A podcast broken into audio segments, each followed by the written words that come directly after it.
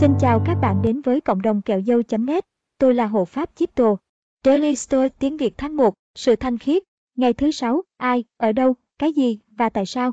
Một người mà không hay biết vũ trụ là gì, không biết nơi họ đang đứng là nơi nào, một người không biết tới mục đích sống, không hay biết họ là ai hay vũ trụ là gì.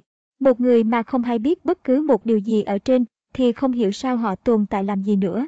Vậy nên, điều gì đã làm cho những người đang tìm kiếm hay là lảng tránh những lời ngợi khen của những người không có kiến thức về nơi họ đang sống hay thậm chí còn không biết họ là ai. Theo Marcus Aurelius trong Meditations, diễn viên hài quá cố Mitch Hedberg có một câu chuyện vui trong sự nghiệp của ông.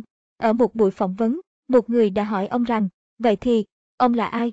Trong một tháng, ông đã suy nghĩ điều này, người này thực sự là một người sâu sắc, hay là mình tới nhầm chỗ rồi nhỉ? Chúng ta có thường xuyên tự hỏi bản thân mấy câu đơn giản như bạn là ai, hay là bạn làm gì, hoặc là bạn đến từ đâu.